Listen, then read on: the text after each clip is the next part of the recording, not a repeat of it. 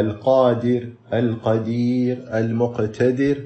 اللهم صل وسلم على سيدنا محمد وآله. أما بعد معكم فيصل ملتمس حضرة الاقتدار.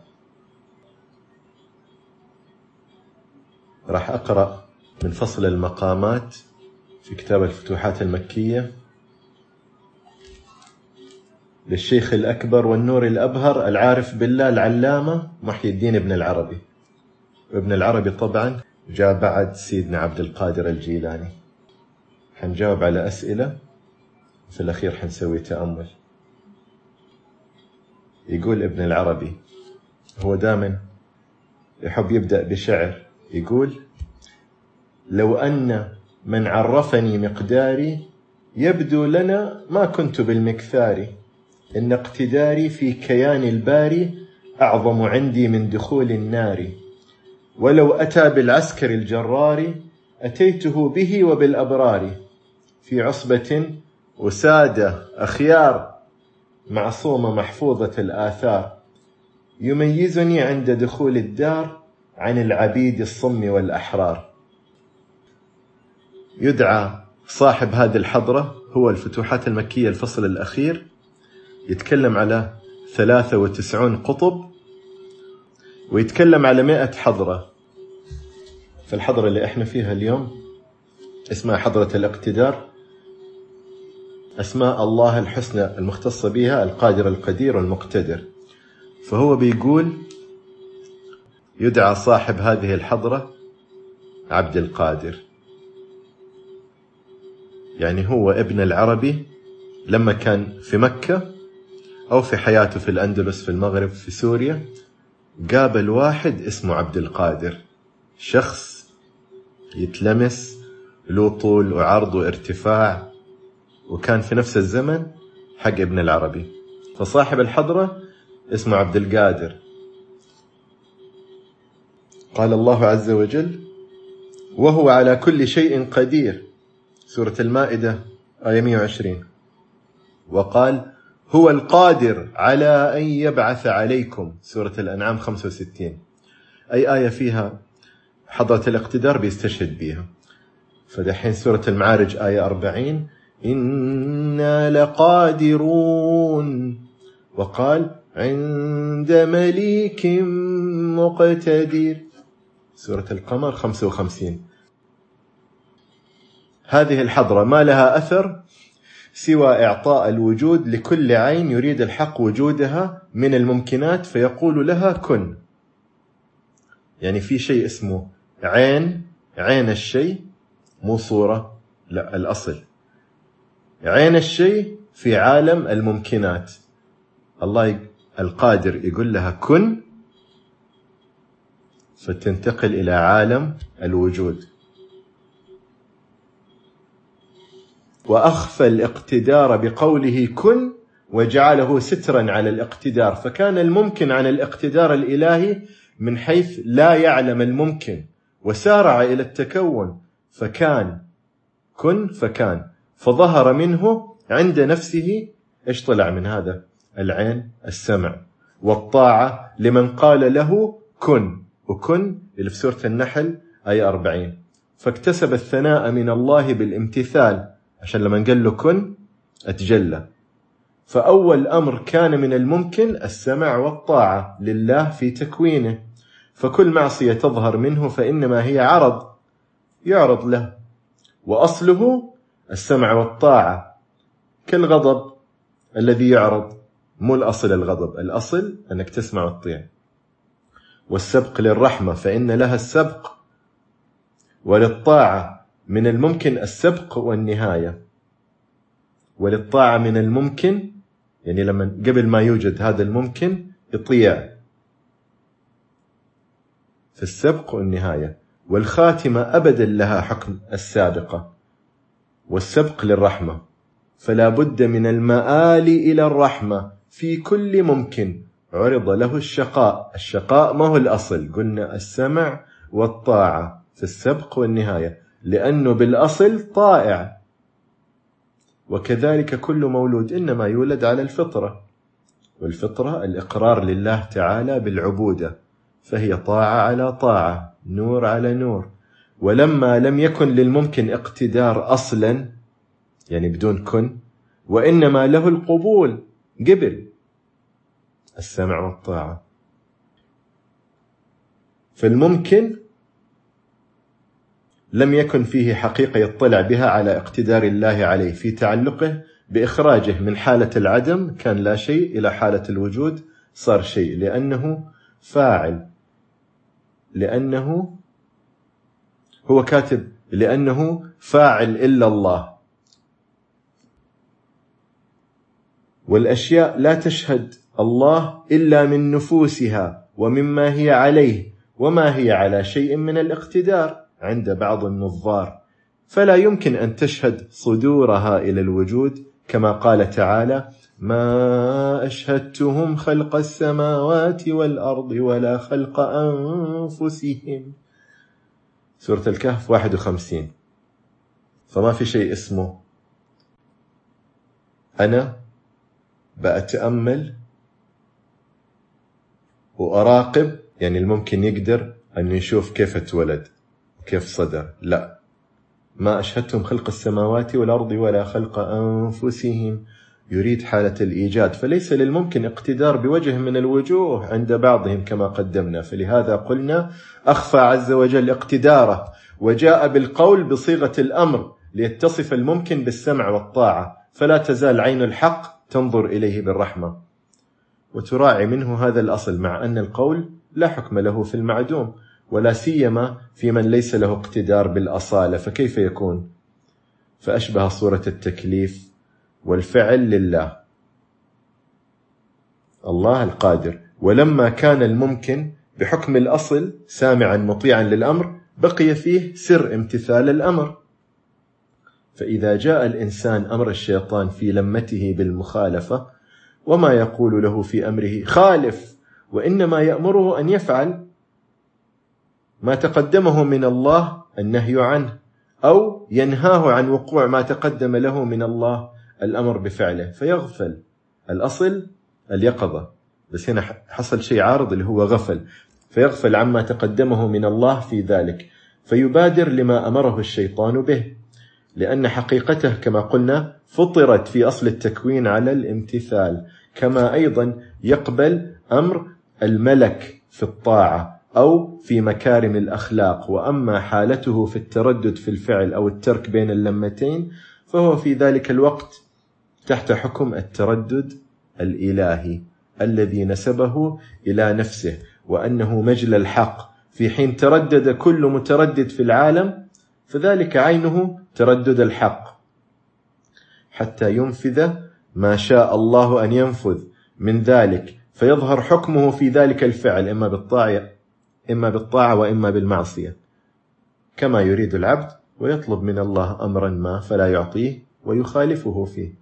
فهذه بتلك لتصح النسخة فإن من تمامها مقابلة الخلاف والوفاق. فلو أجاب الحق كل ما يطلبه العبد لو أي شيء نسأله من الله يعطينا.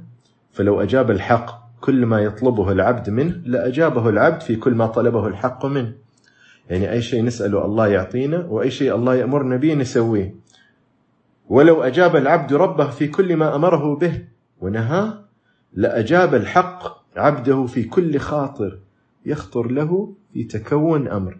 فلما لم يكن الأمر إلا هكذا وهو على الصورة فلا بد أن تقع المخالفة والموافقة من الجانبين.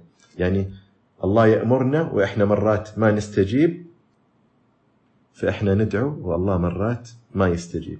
فما ظهر العبد في خلافه أمر الحق. إلا بخلاف الحق ما دعاه فيه العبد. فصحت المقابلة بين النسختين فصح الكتاب بالأم حيث ظهر بصورتها. ولو لم يكن كذلك لكان خطأ والصواب أولى.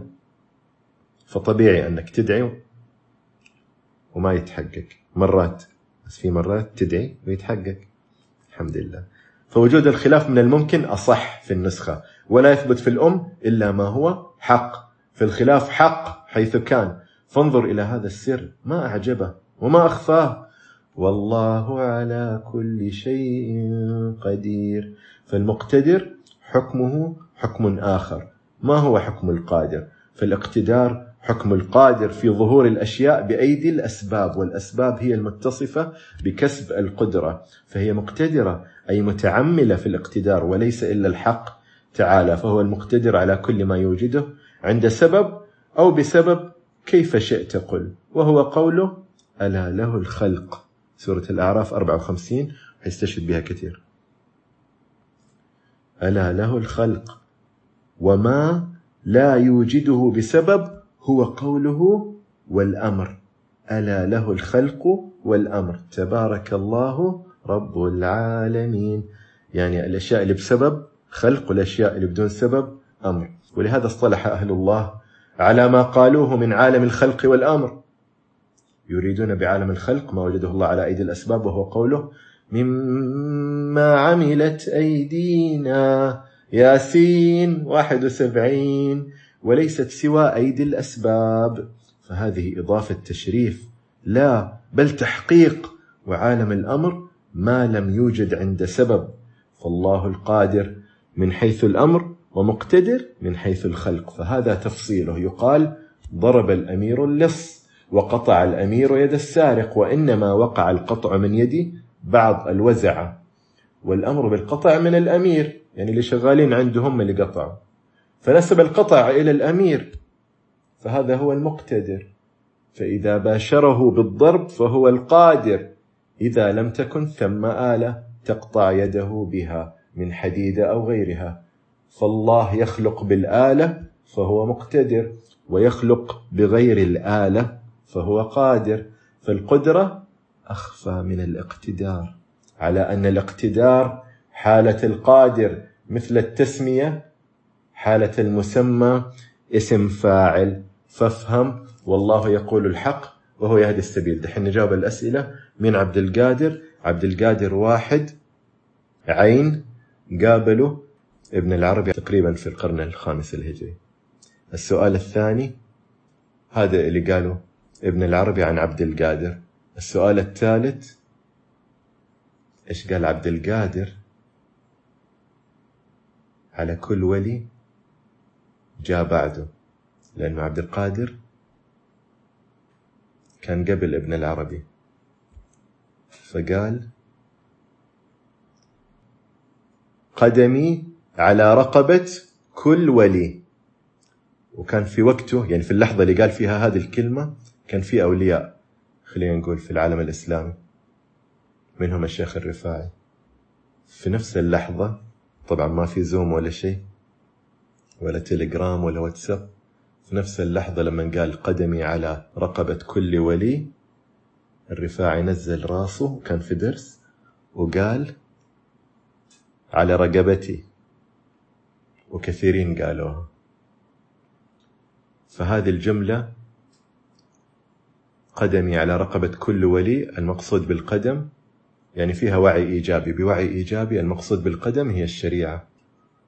وكل ولي يعني كل ولي يشوف الشيخ عبد القادر الجيلاني هو في الدائرة الأصلية من الشجرة الروحانية. يعني في ناس عبد القادر الجيلاني مو في شجرتهم الروحانية ما أتحققوا بحسبه. فهذول ما لهم دخل بهذه الجملة. بس الناس إلي تلقوا عنه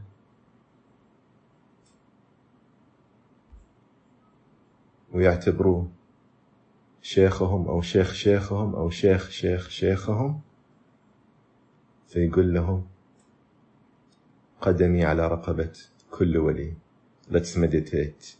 أجلس جلسة مريحة ممكن تتربعوا ظهر مستقيم أو تجلسوا جلسة الصلاة ظهر مستقيم أو حتى على كرسي شرط ظهركم ما يلمس ظهر الكرسي. وتكونوا مستعدين غمضوا عيونكم. لما تغمضوا عيونكم توماتيكي توماتيكي راح تحسوا باتصال عظام الجلوس أو القدمين بأمنا الأرض. حنسوي تنفسات نية وتنفسات وأسئلة ورسالة اليوم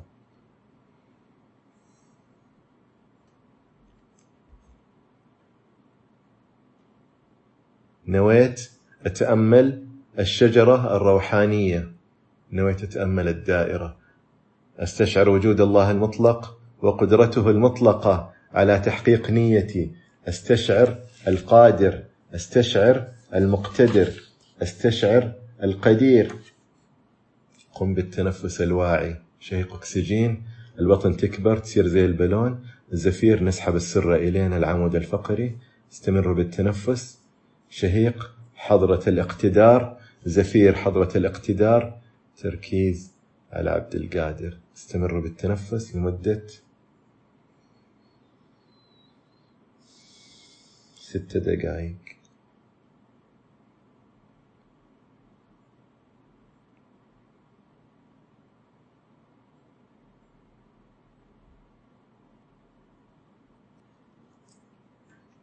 أسقي الشجرة.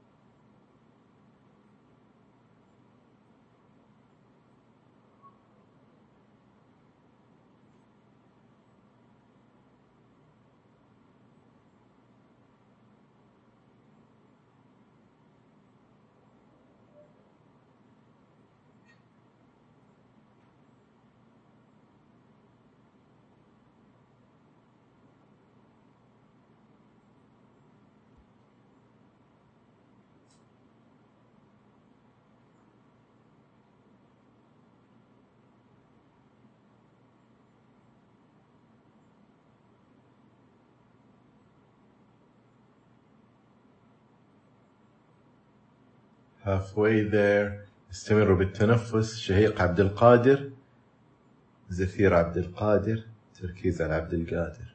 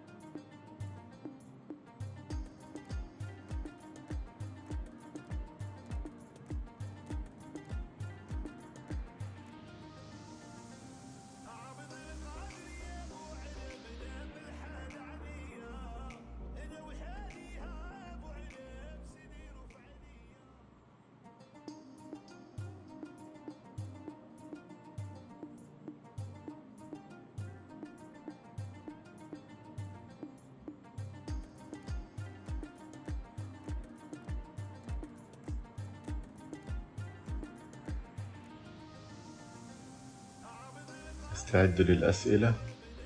سؤال اليوم متى أقابل عبد القادر بكل يسر؟ رسالة اليوم لو أن من عرفني مقداري يبدو لنا ما كنت بالمكثار إن اقتداري في كيان الباري أعظم عندي من دخول النار ولو أتى بالعسكر الجرار أتيته به وبالأبرار. في عصبة أساد أخيار معصومة محفوظة الآثار. يميزني عند دخول الدار عن العبيد الصم والأحرار. ورسالة اليوم الآيات اللي استشهد بها وهو على كل شيء قدير. قل هو القادر على أن يبعث عليكم. إنا لقادرون عند مليك مقتدر. كن ما أشهدتم خلق السماوات والأرض ولا خلق أنفسهم. ألا له الخلق والأمر. تبارك الله رب العالمين. ومما عملت أيدينا. والله يقول الحق وهو يهدي السبيل. شكرا لحضوركم. كان معكم فيصل ملتمس حضرة الاقتدار. موضوع اليوم أعرف أنه كان تقيل شوية فإن شاء الله بالأسئلة يزيد الفهم. يعني مثلا حضرة الاقتدار أنا حضرة ما أعرف إيش يعني حضرة يعني خمسين في المية وخمسين في المية نسبة رسوب. والاقتدار يعني ممكن في أشياء ما تنفهم فإن شاء الله بالأسئلة واللي عنده شيخ يسأله والله يبارك فيكم.